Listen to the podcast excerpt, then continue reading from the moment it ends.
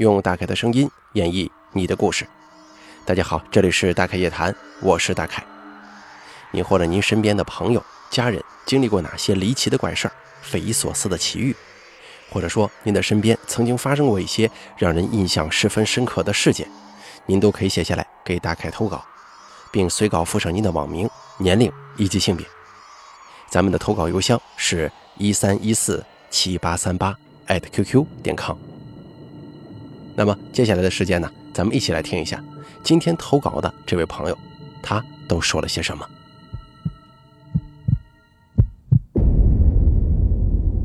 这位朋友是这么说的：“他说，大凯哥你好，听你节目很久了，今天来投个稿。我来自云南，男性，今年二十五岁，我名字当中带个星字，你可以叫我阿星。”因为环境原因吧，我身边跟我自己身上发生过很多灵异事件。因为我二伯母，她是村里帮别人做这些事情的，而我三伯呢，又是帮别人看风水和姻缘的，所以从小到大，身边的一些奇奇怪怪的事儿听得多了。先说一个近两年才发生的事儿吧，这个事儿啊，发生在我表哥身上。前两年我们村学校翻新了，重新盖了新的学校。也弄了一个新的球场。夏天的时候，我们吃完晚饭就会去篮球场打球，家里太热待不住啊。但是呢，学校的位置在我们村的外围，也就是整个村的最边缘。学校嘛，大家都知道，一般都离坟地较近，我们这也一样。从学校出来这条路，一条路两边都是坟呢，所以我们去学校打篮球啊，这个天一擦黑，我们就得回去。毕竟以前学校也出现过不干净的东西。有一天，我表哥他们照常去学校打篮球，但是那段时间我表哥身体不好，经常感冒。那天天快黑的时候，也是照常一个个都回家了。这里先说一下啊，我们村的地理位置是一个斜坡状的，所以我们就把位置的高点那边叫上村，低点这边叫下村。学校在上村。那天打篮球的一群人，只有我表哥一个人是下村的。人家住在上村的几个朋友很快就回家了，但篮球是我表哥的，他就想等他们打完这一场再把篮球要回来。那段时间天黑的很快，等了一会儿，我表哥也不想等了，等他们打完天可能就黑透了，我表哥就不带篮球，打算打完让他们自己带回家去。于是呢，就这样自己一个人走路回家。走了才没几分钟，天就黑了。刚走到坟多那一片，我表哥突然就感觉自己身上怎么重重的呀，还有点头晕。他想，可能是运动之后突然吹了风，感冒了。可是走了几分钟之后，又觉得有人在背后对着自己吹风，那风凉飕飕的。这会儿就有点害怕了，想赶快走，可是两只脚却很沉重，走也走不快。走到一个小坡那儿，那个地方有一家人，那家人在我们村算是有点奇怪，并且事情比较多的人。这家人老婆子是个疯子，隔三差五发病。他两个儿子，大儿子以前也出过事儿，小儿子一直娶不到媳妇儿。听说最后娶了个克夫的，把自己给克死了。后来又听说那个女的改嫁了五个男的，五个人竟然都死了。现在自己一个人带六个孩子。这个就扯远了，估计说到这儿，大家也能明白什么意思。如果你一个人独自走这条夜路，并且还走到他们家门口了，你肯定会加快脚步，对吧？我表哥也是这么想的。我表哥走到那里的时候，正好发现前面有个女的，长头发、白裙子，看不清脸。一开始的时候没怎么在意，以为自己可能是感冒了，头有点晕，所以眼睛模糊不清。但当时我表哥一低头看了一眼路，再抬头的时候，就发现这女的已经从前面那个路口，像是瞬间移动一样，直接到了他前面这个路口了。就是这么一低头一抬头的功夫，当时我表哥都吓傻了。仔细一看，发现这个女的走路是飘的，他就寻思再确认一下吧，低头揉了揉眼睛，再抬头的时候，这个女人已经离自己也就只有四五米的距离了。而这个时候真的看清了，那个女人没有脸，一片模糊不清，走路是飘着的。我表哥当时吓得只想跑，使出全身的力气，可这脚就像是灌了铅一样，跑不快。我表哥后来跟我说，他当时的感觉就像是在梦中，跑不动，但还是拼尽力气想跑。可是那个女人，她跑哪边就在哪边堵着。在快到面前的时候，我表哥急了，就开始破口大骂，各种脏话狠话狂飙。我表哥一闭眼就想撞开他，可是就这一瞬间，人没了。表哥说，他也不知道是那个人没了，还是自己从他身体当中穿过去了。反正就那一下，整个人轻松了，飞快地往家跑啊。等跑到家的时候，这全身上下衣服都湿透了。接着就到我二妈那里，跟我二妈全都说了。当天晚上，我二妈帮我表哥看了一下，说是魂儿被吓掉了，当天晚上就得喊魂，然后把脏东西赶走，烧了一些纸钱给他。叫魂在我二妈那儿就是碗中立筷子，当时一立就立起来了。可能是当天晚上就弄好了吧。后来那几天呢，也没发生什么事儿。我表哥后续也没有什么倒霉呀，或者说生大病之类的。下面我要跟大家说的这个事儿，就是我自己的事儿了，也是在上初中的时候。那段时期老是有睡不够的感觉，整个人还经常会被吓到，哪怕平常的声音也是会被突然吓一跳，整个人精神状态不佳，甚至有一个星期一睡觉就会鬼压床，我们这边叫睡眼着了。但是我从小到大经常会鬼压床，也不怎么在意这些。正常情况之下呢，就是自己挣脱了，醒过来之后就没事了，也不会再来第二次。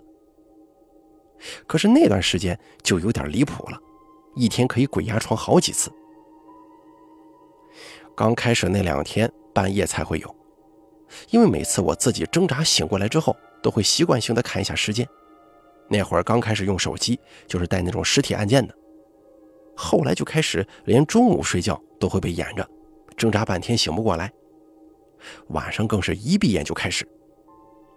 后来吓得不敢怎么睡了，每次醒来都是自己咬舌尖醒的，所以这样我每天都睡不够，只有白天上课趴在桌子上睡觉。反正我当时也是班上最乱的，座位在最后一排靠窗户，上课睡觉那也是家常便饭。这件事我以为会像以前一样，慢慢的就好了，就没了。可惜不是啊，最后变成我连趴在课桌上睡觉都会鬼压床，整个人是清醒的，身体就是动不了。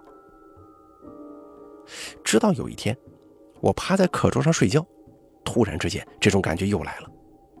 那个时候窗帘被风吹动，打到我的脸上，我整个人除了眼睛一个地方也动不了。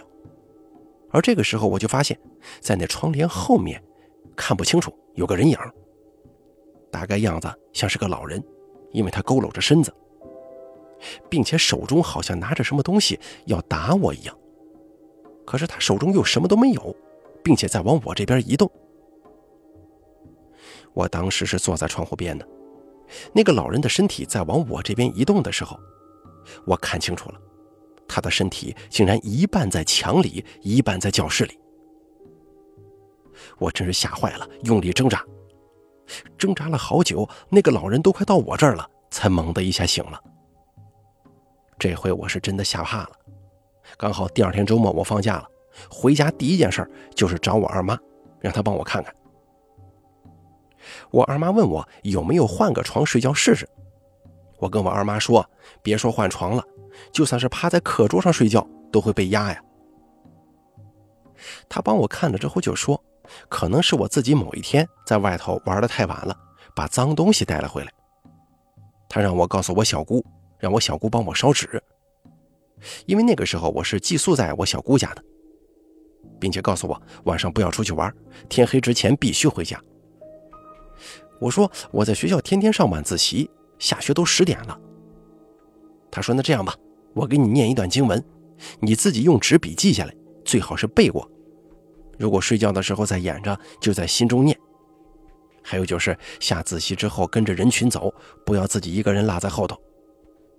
让我找点脏东西放在枕头下面，最好是自己的内裤，不过得多穿几天，脏点才好。那段经文我当天就记住了，也没几句话。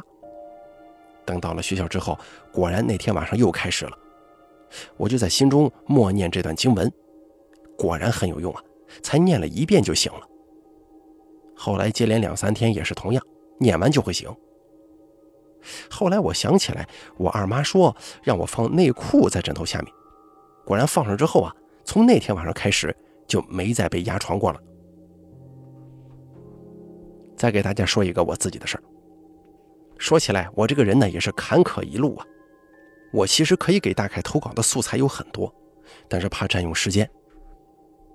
我初中毕业那年出了车祸，这次车祸是我人生路的大转折。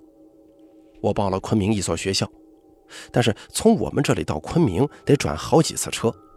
我是在去镇上的路上出了车祸的。第二天开学，头天晚上出了车祸，跟同学两个人从桥上掉下去了。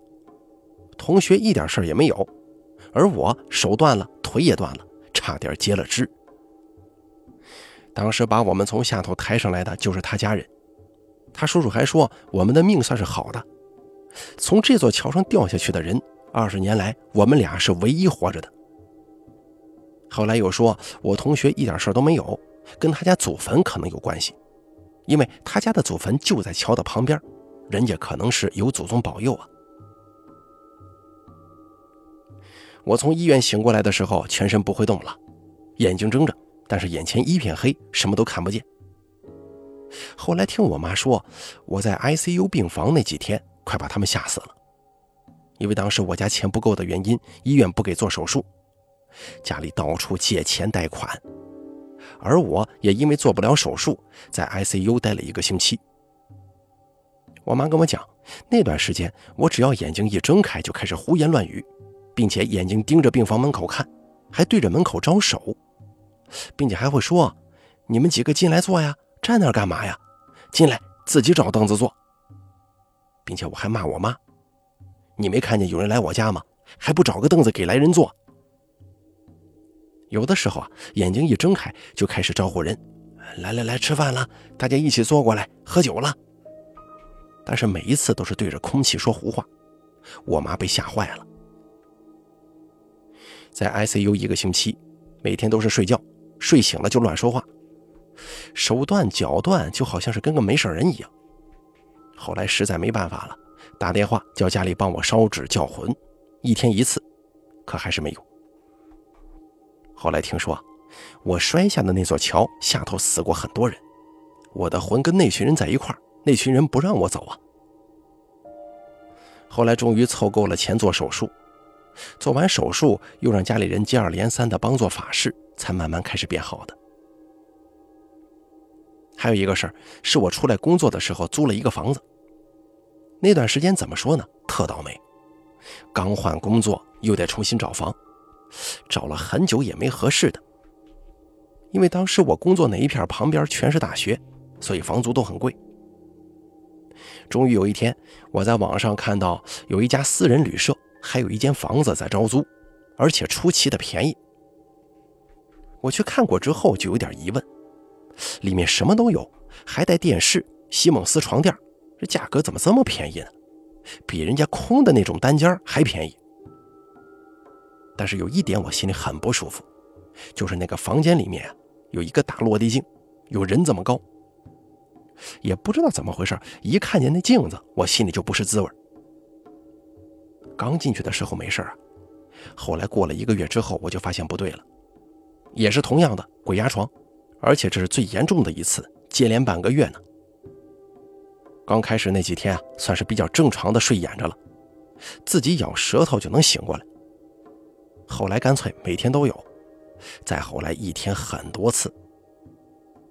接着我发现那个床的正上方竟然是这个屋子的大梁，正正的压在床上，我就开始斜着睡，避开那个梁，因为那个房间的床啊只能这么放，还挪不开。避开那个房梁，睡了几天之后，确实还行，可再往后就没用了。直到有一天发生了我被吓得最惨的一次事件。我因为前几天老是鬼压床的原因，那段时间一直避开凉睡，而且双手确保不放在胸口，每天开着灯。那天晚上我记得很清楚，应该是农历十四五还是十六来着，因为那天下班回家，我发现月亮很圆。那天晚上睡到两点钟左右，我发现我整个人被压着了，整个人绷着用劲儿，连席梦思都凹下去了。因为我是一直开着灯睡的嘛，我就知道这一次确定是惹上东西了。当时就眼睛能动，我发现房顶大梁上有个人影，正正的踩在我身上，我就一直挣扎，一直挣扎，很大力，连席梦思床垫都整得上下起伏，到后来床都在摇啊。终于挣扎到嘴可以说话了，我就开始认错，我说我错了，我错了，我搬走，我不招惹你。只要你放了我就行，然后把自己的舌尖咬破出血了，终于浑身都能动了。我第二天就跟家里说了这个事儿，我妈呢又让家里帮我操作了一番，把脏东西赶走，不跟着我，又去求了两张符，一张烧掉泡水喝，一张贴门上。再后来，我连押金都没要，直接搬走了。好了，咱们本期大开夜谈做到这儿就结束了，感谢您的收听，也感谢这位朋友的投稿。咱们今天的投稿呢，老生常谈，主要旋律还是“鬼压床”这三个字，也就是梦魇。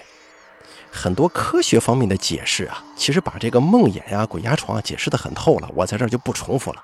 什么神经迟缓呐，等等等等一系列的科学的说法。但是很多真正经历过鬼压床的朋友，印象是比较深的。好像他们认为啊，真的有一些所谓的东西在从中作祟，或者说是有一些影响。不过一般情况下啊，据我看了这么多的书，还有读过这么多的文章之后啊，我发现一般情况下有几个情况呢，呃，比较容易出现鬼压床。第一就是运势比较低迷的时候，第二就是身体比较弱的时候，或者说是呃大病初愈啊，或者说身上有一些慢性疾病啊，还有第三点，这个最重要就是环境，就是你睡的这个地方不太对。不过，综上所述啊，咱们今天投稿的这位朋友，他应该不适用于第三种，就是环境不对。因为你想啊，他在家里是吧，在学校里甚至都会出现鬼压床，这个就有点说法了，也有可能与他个人的身体素质是有点关系的吧。但是不管怎么说啊，民间有很多破除这个鬼压床的方法，你比方说往枕头底下放剪刀啊。你比方说手上拴一些红绳啊，啊，固魂的作用啊，或者是去公观求个平安符带在身上，这个多多少少啊都是有效的。就算它是一些身体不适引发的这个东西，并非与一些好朋友有关的话，这个心理安慰可能是也会有了。不过我对大家说啊，如果你频繁的出现鬼压床啊，或者说是睡眠不好啊，脑子老是做梦啊，这个第一时间应该去医院查一查，看看是不是自己的一些身体机能出现了问题。如果说一切正常的话，再去考虑其他的，我觉得这个才是最重要的，你说呢？好了，咱们本期大凯夜谈做到这儿就结束了，感谢您的收听。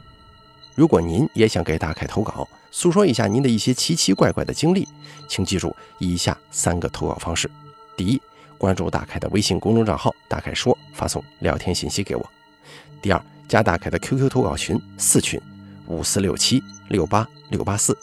把你想说的一口气发送给群主就行了。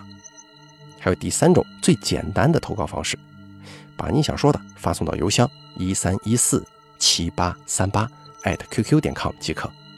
我在这儿等着您的投稿。